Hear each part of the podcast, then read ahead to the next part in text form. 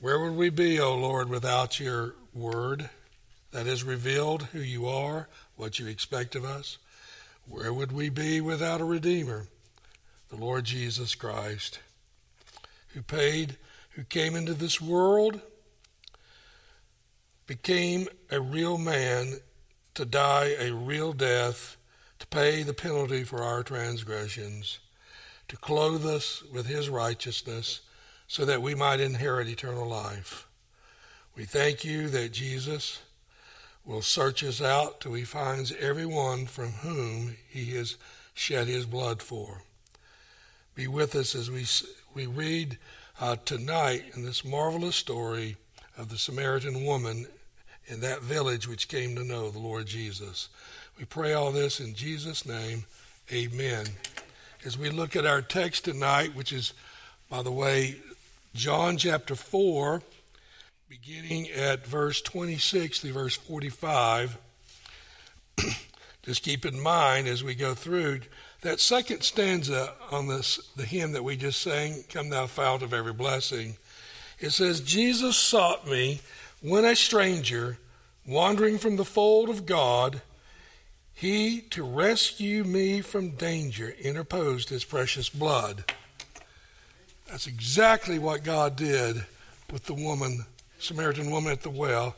And we're going to see what he did to that village from which he came. So let's read that section of God's Word, if, uh, John chapter 4. And I'm going to pick up at verse 25 and we'll read down through 45. The woman said to him, I know that Messiah is coming he who is called Christ. When that one comes, he will declare all things to us. Jesus said to her, I who speak to you am he. And at that point, his disciples came and they marveled that he had been speaking with a woman. Yet no one said, What do you seek? or What do you speak with her? Or why do you speak with her? So the woman left her water pot, went into the city, and said to the men, Come, see a man who told me all things that I have done. This is not the Christ, is it? They went out of the city and were coming to him. In the meanwhile, the disciples were requesting him, saying, Rabbi, eat. But he said to them, I have food to eat that you do not know about. The disciples therefore were saying to one another, No one brought him anything to eat, did he? Jesus said to them, My food is to do the will of him who sent me and to accomplish his work. Do you not say there are yet four months and then comes the harvest? Behold, I say to you, Lift up your eyes and look on the fields, that they are white for harvest. Already he who reaps is receiving wages and is gathering fruit for life eternal. That he who sows and he who reaps may rejoice together. For in this case, the saying is true one sows and another reaps. I sent you to reap for that which you have not labored. Others have labored, and you have entered into their labor. And from that city, many of the Samaritans believed in him because of the word of the woman who testified and told me all things that I have done. So when the Samaritans came to him, they were asking him to stay with them, and he stayed there two days. And many more believed because of his word. And they were saying to the woman, it is no longer because of what you said that we believe, for we have heard for ourselves and know that this one is indeed the Savior of the world. And after the two days, he went forth from there into Galilee, for Jesus himself testified that a prophet has no honor in his own country. So when he came to Galilee, the Galileans received him, having seen all the things that he did in Jerusalem at the feast for they themselves also went to the feast. Now, let me just summarize very briefly what we saw last week. We saw how Jesus was deliberately leading this woman who had come from the village to draw water out of Jacob's well. And Jesus engages her in a conversation. The disciples had left, they had gone into the city to get food, so it was only Jesus. And let me tell you, that was no coincidence. There's no coincidence that Jesus was there by himself, only talking to this woman. We're going to see that Jesus, through his conversation with this woman, is going to lead her to the glory of the gospel. And the whole incident of Jesus is, as I mentioned to you, the parable of the lost sheep, where it says, Will not the shepherd, if one goes astray, will not the shepherd go out, leave the 99, and go hunt for the one lost sheep that has gone astray? That is exactly what Jesus was doing in this great, wonderful story. It's a story of Jesus leaving the 99 and going to find not only the one, but that one is going to help him find others that have strayed, namely those residents of that city of Sychar. This woman, she obviously understood, even though she was a Samaritan, uh, they understood, they, they had a reverence for the law of Moses. So when she says, I know that the Messiah is coming, who is called Christ, and when he comes, he will reveal all things to us. Now that's exactly what Deuteronomy 18:15 that we looked at last week says that Moses said, who was the greatest prophet of the Old Testament, Moses. He says there's one coming after me, and him you had best listen to. So this understanding had gone down from generation after generation to the Jews, to the Samaritans. Remember, the Samaritans were half breeds, half Jews, half Gentiles. So they understood, and remember, we, we mentioned that the disciples of Jesus, who were fishermen, Peter, Andrew, Nathaniel, uh, all these knew something. They knew the Old Testament. They knew the promises of the Messiah coming. And so when Jesus, when she says that, that when Messiah comes, he will declare to us all things. At that point, Jesus says, He, I whom speaking to you, am He. And you can imagine that impact. And immediately, now the scripture here says, at the time that Jesus revealed who he was to the woman, that I am that Messiah, long awaited, at that very moment, the disciples come back from the village. And when they come back, they arrive and they see her, see Jesus talking with this woman. And look at what the text says at verse 27 and what the disciples remarked. It says, They marveled that he was speaking with a woman. Yet no one said, What do you seek? or Why do you speak with her? Now, remember last week we said there was this great animosity between the Jews and the Samaritans. It went all the way back to the rebuilding uh, of the temple when after the captivity. This great hostility between the two, and one thing it says here, they marveled not only the fact, it doesn't say that she was a Samaritan woman, it says, in fact, he was talking to a woman. Now that amazed them. Now, here's what the rabbinical teaching taught. Now, this is not biblical teaching, this is what the rabbis taught in the Old Testament. Here's what they said Let no one talk with a woman in the street, no, not with his own wife. That's what the rabbis taught. You see, let me just say this again. Even among the Jews and the rabbis, they did not have a proper understanding of women. They did not respect women being made in the image of God. Even to this day, most other, virtually all religions of the world, except for Christianity, women are looked down upon. They're looked at second class citizens, especially among Islam. It is it is grievous. And and everything that we can be said, Christianity has done more to bring dignity, the proper dignity to women than any other uh, religion in the history of the world. And so the disciples, they, they're amazed that he's even talking to this woman. And we see here that in verse 28, it says that when the disciples arrived, she leaves and leaves her water pot there. Now, there's been speculation as what what did she do? Did uh, remember she she carries this this water pot. It was the custom to put it on your head and carry it, and we know that it was some distance from the text. We're not told exactly how far, but it was far enough that when Jesus said about living water, she was excited because she wouldn't have to. If it's living water that will cause you never to thirst again, then I don't have to go back and forth every day to get water.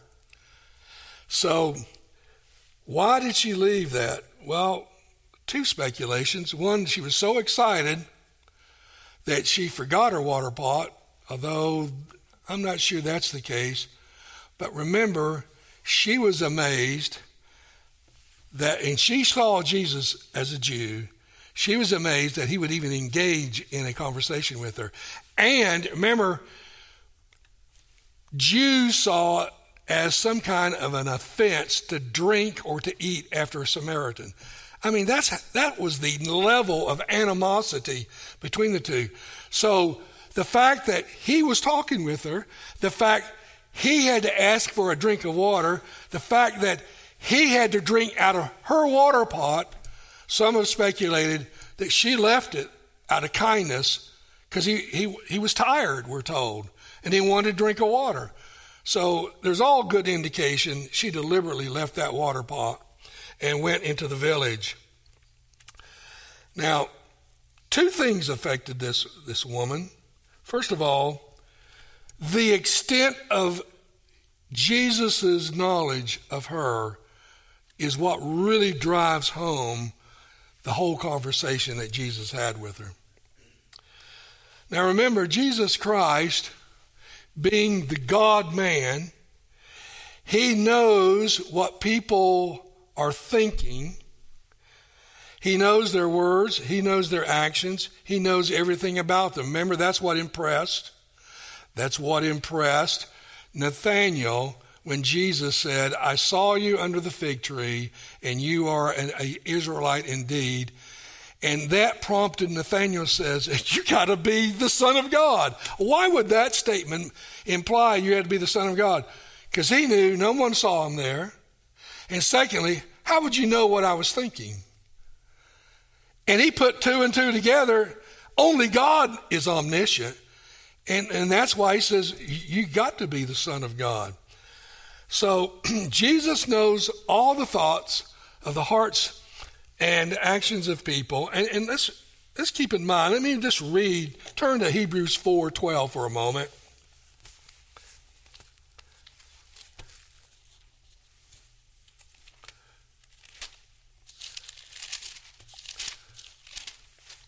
Now, this is the power of the Word of God.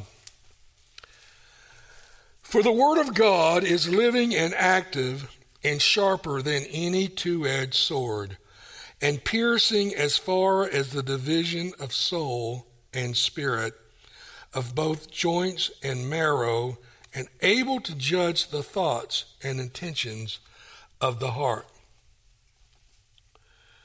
Now, as I've already said, Jesus had impressed Nathanael with his omniscience.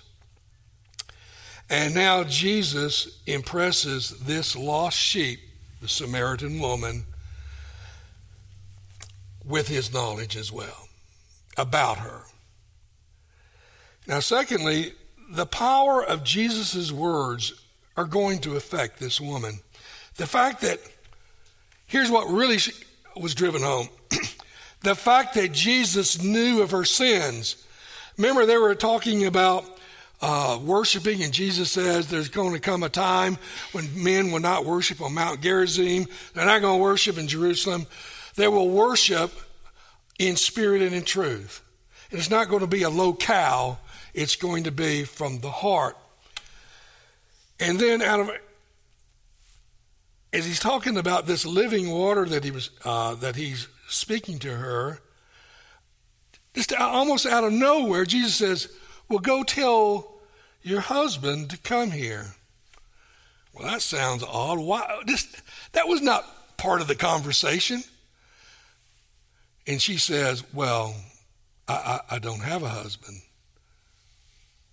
Jesus says, "I know. You've had five husbands." And the one you're living with now, it's not even your husband. Well, how would he know that? How on earth would he know that? And Jesus just presses home to her, again revealing the fact that he is now going to focus on her sins. Now, Jesus' conversation with her will leave her to talk about the Messiah. And Jesus tells her, as we saw point blank, I am that Messiah. So she immediately goes, leaves.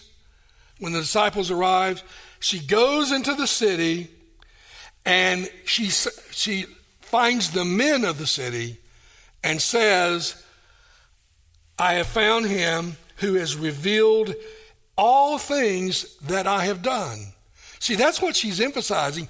She's not talking about their discussion on where to worship or about the, the water. She says, she tells the men, she, she said, he knows who I really am.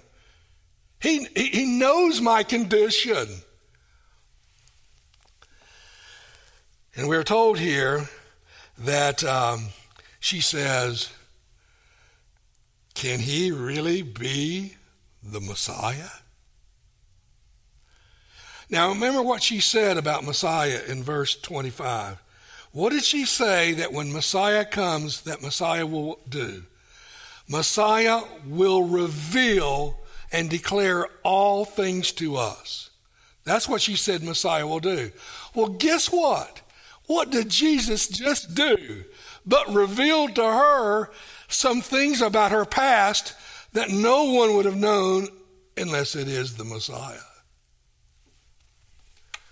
Now we know from the text as we develop here that that testimony of the woman had a real impact on the men of the city.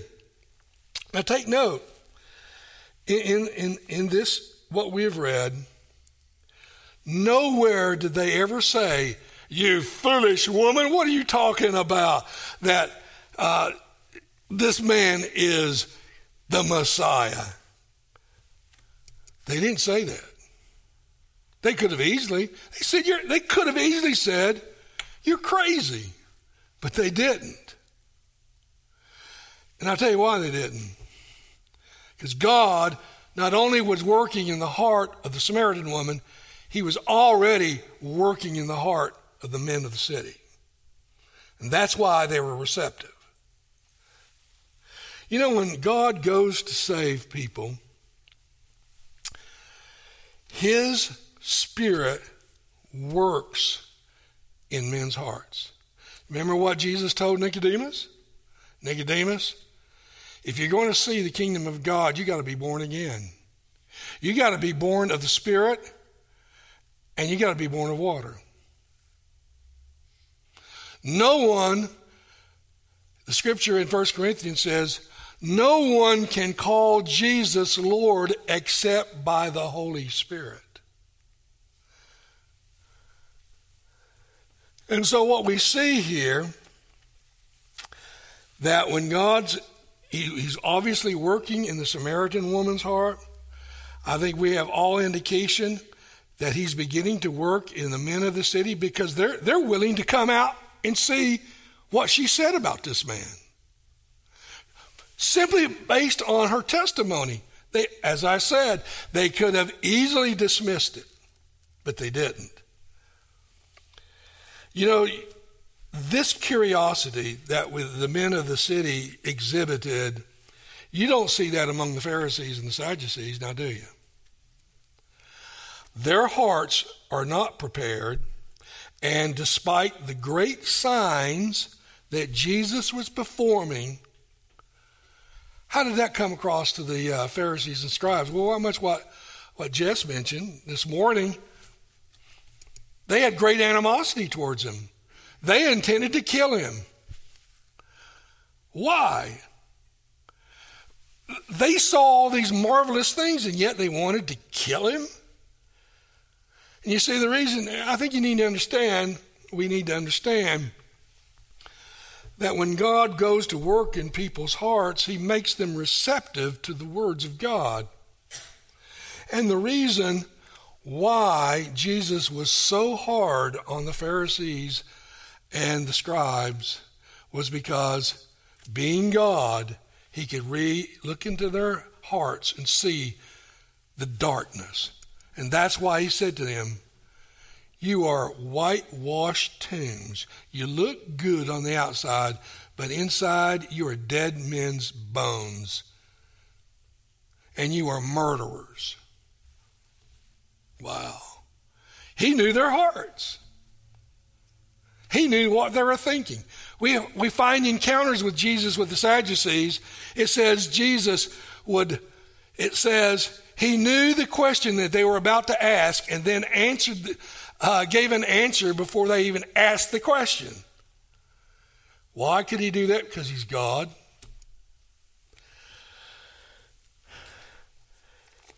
Now, in verse 31, Meanwhile, the disciples, they wanted to encourage Jesus to eat some food, and um, which immediately leads Jesus to talk about something greater than physical food. He's referring to spiritual food. And Jesus said in verse 32, if you look at it, he says, I have food that you don't know about. Well, what kind of food is he talking about? Well, Jesus explains himself. He says in, and in verse 33, they still, the disciples still didn't get it. But in, in verse 34, Jesus sets forth the whole purpose of his coming into this world. Look at verse 34. Jesus said, My food is to do the will of him who sent me and to accomplish his work. That's my whole purpose. The will of my Father to do what He wants and to accomplish the task He sent, why He sent me into this world. So let's just briefly look at that task. First of all, turn over to Matthew chapter 1.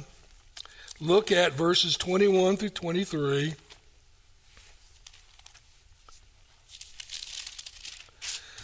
Now, this is where the angel revealed to Joseph why he should not put Mary away because she was with child and he knew he was not the father. It says in verse, um, look back up to verse 20.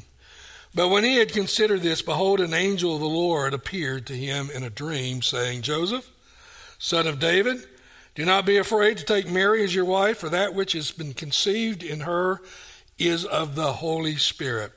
And she will bear a son, and you shall call his name Jesus, for he it is he who will save his people from their sins. Now all this took place that what was spoken by the Lord through the prophet might be fulfilled, saying, Behold, the virgin shall be with child and shall bear a son, and they shall call his name Emmanuel, which translated means God with us. So here we see the name that the angel says, I'm going to tell you what you're supposed to name the child. He just couldn't come up with anything. He says, No, I'm going to tell you what you need to name the child. You're going to call him Jesus. And you call him Jesus because the name means he will save his people from their sins. That's why you're going to call him Jesus.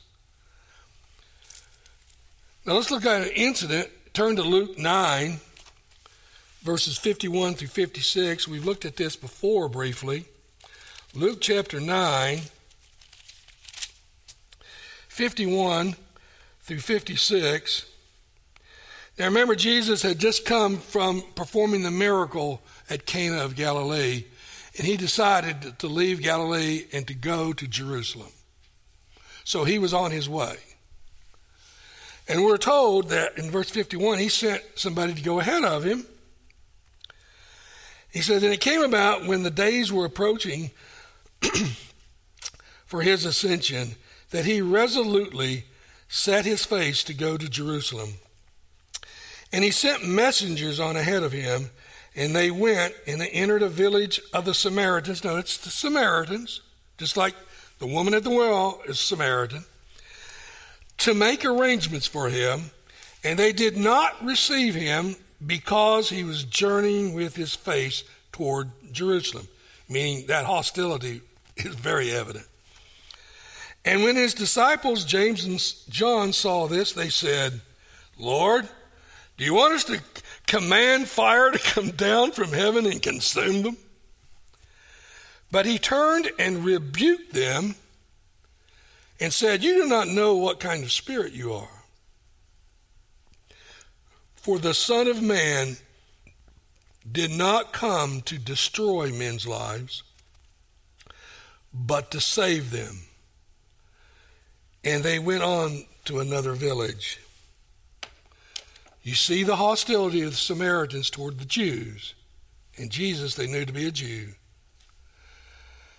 And Jesus has to rebuke the sons of thunder, James and John, for wanting to call down fire because they did not show hospitality to Jesus. How dare you insult Jesus like this? Let's just destroy them. And Jesus has to remind them what was his whole purpose of coming into this world? Not to judge men, not to condemn men, but to save them from their sins. That's why I've come. You know, there's going to be a time that is different from this. We're told in Second Thessalonians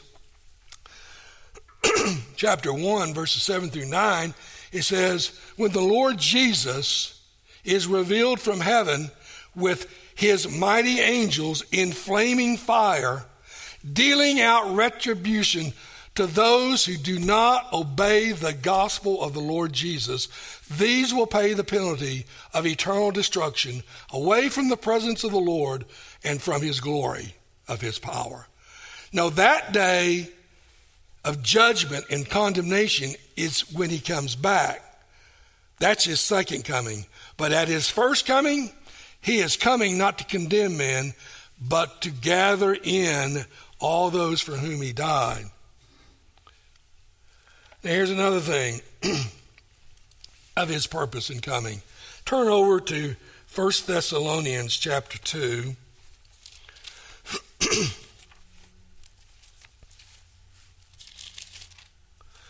and look at verses 10 through 13.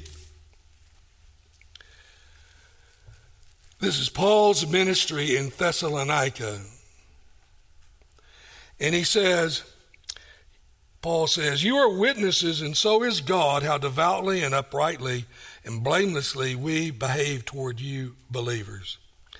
Just as you know how we were exhorting and encouraging and imploring each one of you as a father would his own children, so that you may walk in a manner worthy of God, who calls you into his own kingdom and glory. And for this reason, we also constantly thank God that when you received from us the word of God's message, you accepted it not as the word of men, but for what it really is the word of God, which also performs its work in you who believe. You know, our job in evangelism is simply to proclaim the truth of the gospel. That is our responsibility. We cannot control the reaction of those to whom we speak. Contrary to Jesus, who knows the hearts of men, we don't know the hearts of men. We don't know what they're thinking. And we don't know what God's intentions. We don't know whether He's working in their hearts or not.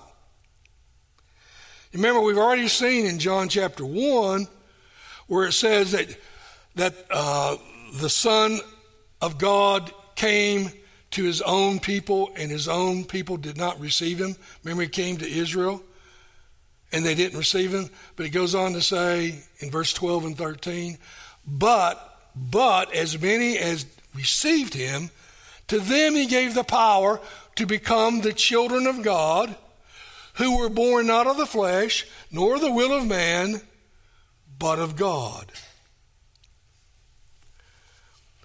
You know, if you turn back to John 4 and Jesus' interaction with his disciples now, and if, and if you look at verse 35, what you're going to see, Jesus says,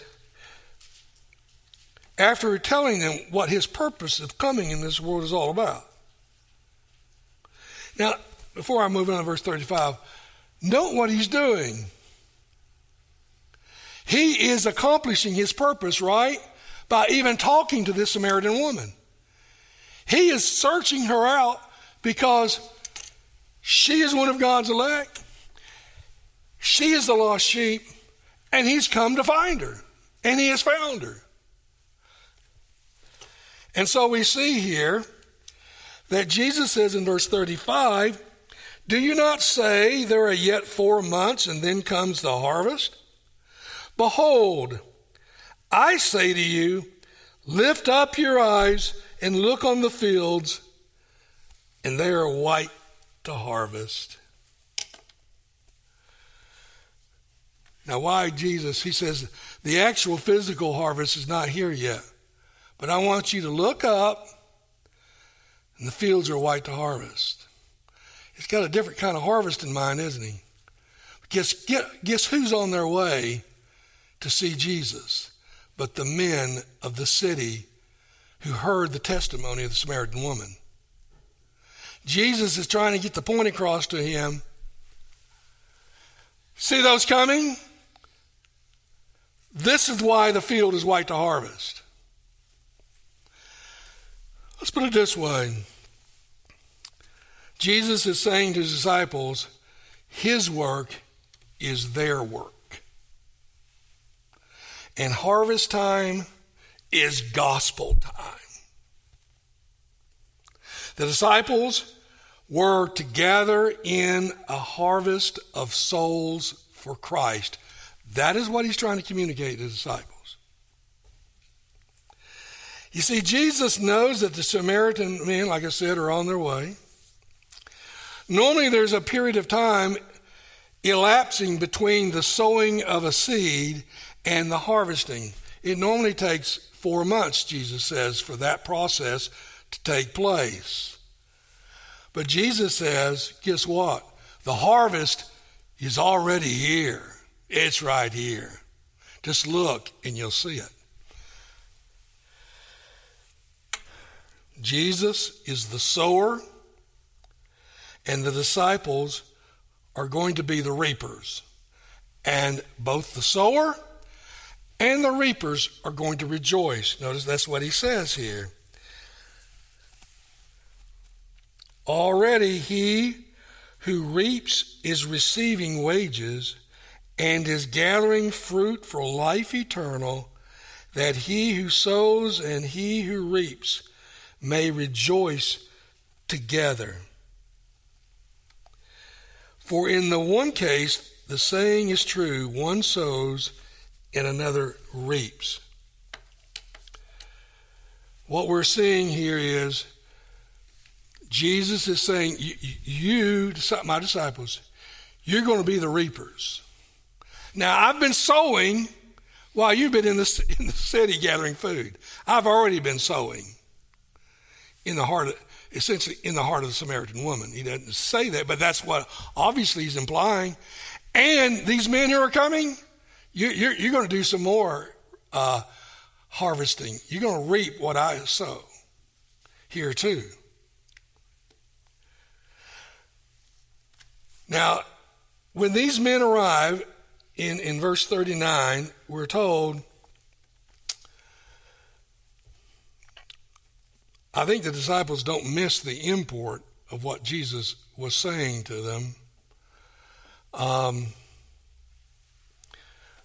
one thing, remember when the woman went into the city, what she said was, Here's a man who knew everything about me. Which seems to imply, okay, they knew something about that woman, right? They, she probably had a reputation. I mean, if she had five husbands, they would have known this is the woman that had five husbands. And they probably know the one that she's living with is not her husband. Probably the whole city probably knew this. And he's and, and when she tells him or these men, he knows everything. Not only did that impress the Samaritan woman, but that apparently has impressed the men to come out and just see for themselves. And what's interesting is, I think what we see here is that the men's hearts of the city have already been prepared by the Holy Spirit to receive the testimony of the woman. Notice they were not of the mentality that we saw in Luke 9, who says, Oh, you're a Jew? No, you're not welcome here. We're not going to give you housing. They were not of that mentality. The fact they were coming to hear means God's work was already at work in their hearts. So, from the woman's testimony, they were believing that this man was a prophet. So when they arrived, they asked Jesus, We'd like you to say, stay two days with us. Now, they've already said, it's apparent they have believed the woman's testimony. Because look, look what it says in verse 39. And from that city, many of the Samaritans believed in him. Why? Because of the word of the woman who testified, He told me all things that I've done. Now, they must have put two and two together. It says, Well, how would this stranger know what we know? There's, there's got to be more to this man than on the surface. So we see here, it says they believed on him because of the word of the woman. But notice that it says, and they ask him to stay. And it says, so Jesus stays two days with them. What do you think was happening during these two days? well, obviously, Jesus, we're not told, but he, he obviously had to be preaching to them.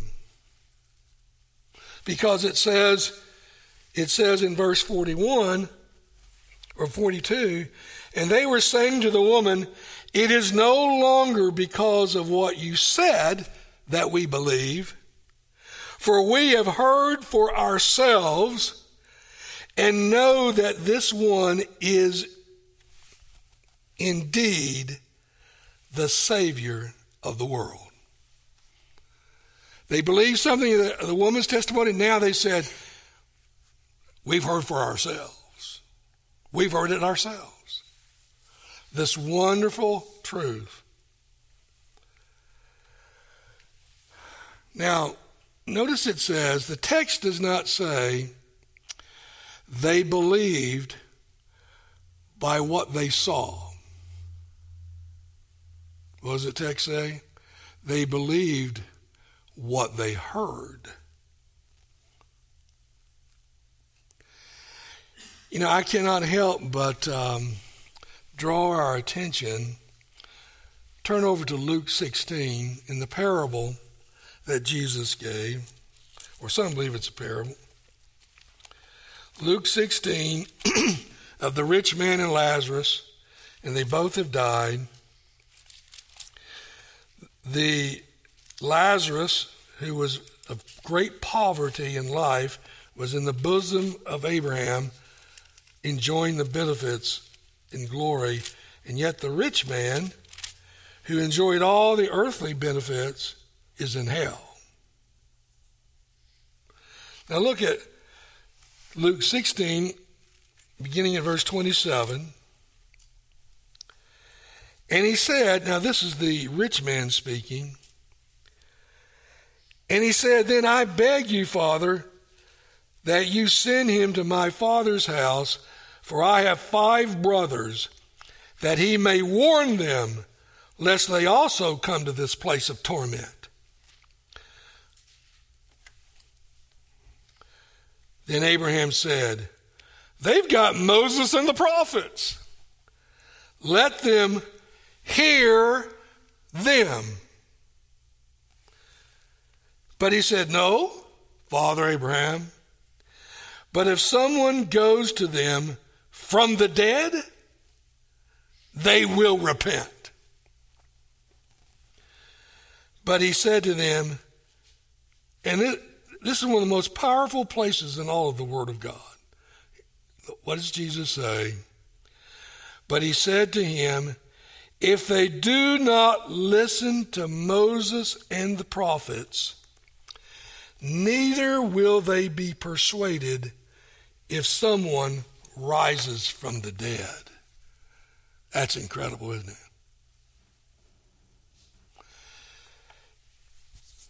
Oh, if they see this incredible miracle, like what happened with Jesus raising Lazarus from the dead, oh, they'll believe. Did the Pharisees change their mind after hearing about that? No. Hey, did, did, did most of Israel trust in, in Jehovah after going through the Red Sea? No, the scripture says that most of them perished uh, in their sins, never entering the rest in Canaan. You see, it's not a miracle by visual things that changes men's minds. Here's what changes men's minds right here, right here. They had Moses and the prophets. If they're not going to listen to Moses and the prophets, they're not going to be persuaded of a guy were to rise from the dead. That's why Jesus said on numerous occasions, He says, Let him who has what? Ears to hear, let him hear. So, are men hearing the truth? Has the Spirit of God done it, doing its work in their hearts? So, with reference to what, what, what we see here, is the power of the preached word, the necessity of the preached word. Remember, Paul said in Romans 1:16, "For the gospel is the power of God unto salvation, to the Jew first and then to the Greek. It is the power of God."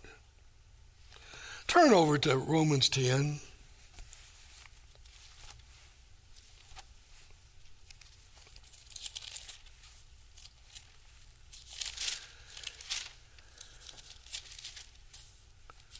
Now we're going to start at verse verse 8. But what does it say? The word is near you, in your mouth and in your heart. That is the word of faith which we are preaching. That if you confess with your mouth Jesus is Lord and believe in your heart that God has raised him from the dead, you shall be saved. For with the heart man believes, resulting in righteousness, and with his mouth he confesses, resulting in salvation. For the scripture says, Whoever believes in him will not be disappointed. For there is no distinction between Jew and Greek, for the same Lord is Lord of all, abounding in riches for all who call upon him we could insert there's no difference between the Jews and the half breed Samaritans. For whoever will call upon the name of the Lord will be saved. How then shall they call upon him in whom they have not heard? Or have they not believed? And how shall they believe in him who they've not heard? How they shall they hear without a preacher? And how shall they preach unless they are sent? Just as it is written, How beautiful are the feet of those who bring glad tidings of good things. However, they did not all heed the glad tidings, for Isaiah says, Lord, who has received our report? So then faith comes from hearing, and hearing by the word of Christ.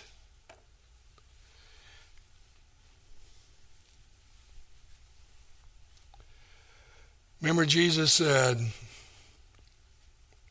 He who rejects you has rejected me. If they don't listen to you, they have, they have not listened to me. Because when a preacher comes, and here's the magnitude of the preaching of the gospel. That's why it says in verse 3 why is it that the feet of the preachers are called beautiful? They're called beautiful because it's the feet of the preacher that takes them from point A to point B, from this city to that city, who will travel to bring them what? The preaching of the Word of God.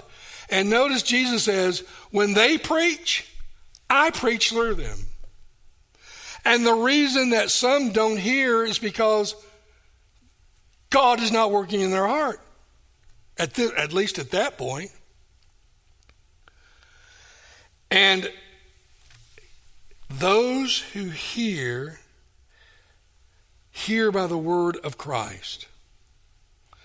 That's why Jesus said to Nicodemus, Nicodemus, if you're going to enter the kingdom of God, you're going to have to be born again. You're going to have to be born of water and the Word. You know, Titus 3 says, there it says in, in, Titus 3 5 through 7, says, When the kindness of God and his love for mankind appears, he shall save us, not on the basis of deeds done in righteousness, but according to his mercy, by the washing of regeneration and the renewing of the Holy Spirit, whom he has poured out richly upon us. See, that's what Jesus meant, Nicodemus. You, to be born of water, you've got to be cleansed. Well, who's going to cleanse you? It's the Holy Spirit's going to cleanse you. And when men and women hear the preaching of the gospel, it will reveal the condition, at least at that point, of their heart. I know we'll talk about this more when we get to John 8, but it's very relevant for us. I want you to turn to John 8 and look at verses 45 through 47.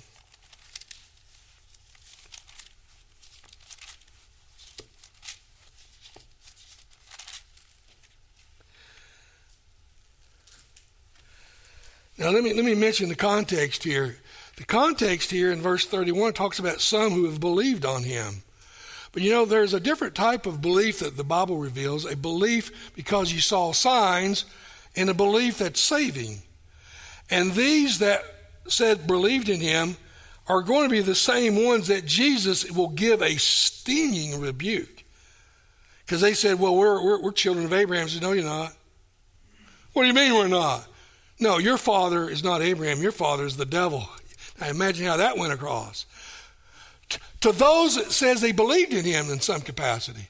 No, he says the devil, your, your father is the devil. He was a murderer from the beginning, and you, as the sons of the devil, are seeking to kill me. So that's the context of what he's about to say here in verse 45 through 47. But because I speak the truth, you do not believe me. Which one of you convicts me of sin? If I speak truth, why do you not believe me? Here's the clincher, verse 47. He who is of God hears the words of God. For this reason, you do not hear them because you are not of God.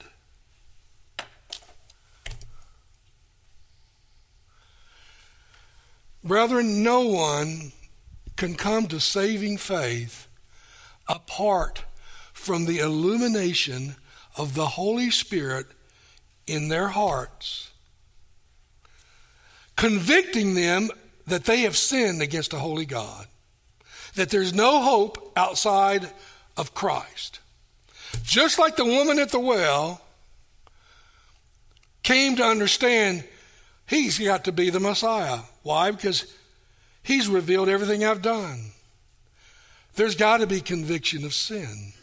But no one will ever be convicted of sin if the Spirit's not working. That's why Jesus told Nicodemus, Nicodemus, being born of God's like the wind. You don't know where it comes from. You don't know where it's going to go, but you see you hear the sound of it. You see the effect of it. So Nicodemus, this is what is true of everyone. The Spirit has to cleanse. So, when I, as an ordained preacher, but it's not restricted to me as an ordained preacher, it, it involves each one of you. When any of you go out, in whatever context it is, and you bear testimony to the gospel, then at that point, everything changes in the life of the person with whom you've taught. Because if you are faithful to proclaim the truths of the gospel, then Jesus says, you need to recognize the day of your visitation. Some recognize the day of their visitation, others did not recognize the day of their visitation. You know what helped change my mind to give me more courage in evangelism? And I used to be, as I've told you in the past, I won't tell you the story again, I used to be a real coward. sort of ashamed of the gospel. And what really changed things when I realized look, it doesn't apply just to me, but it applies to you as well. If you talk to somebody about Jesus, it is a privilege that you are there. Because God didn't have to send you to these people. He didn't have to. And He's giving them an opportunity to hear the gospel and repent. So, the glorious thing about this whole thing is, of the Samaritan woman in that story is, wow, it's it's the Lord of glory leaving the 99 to go through Samaria, which he didn't have to, but it says he had to. Why? He had to because he's got to get his lost sheep, the Samaritan woman.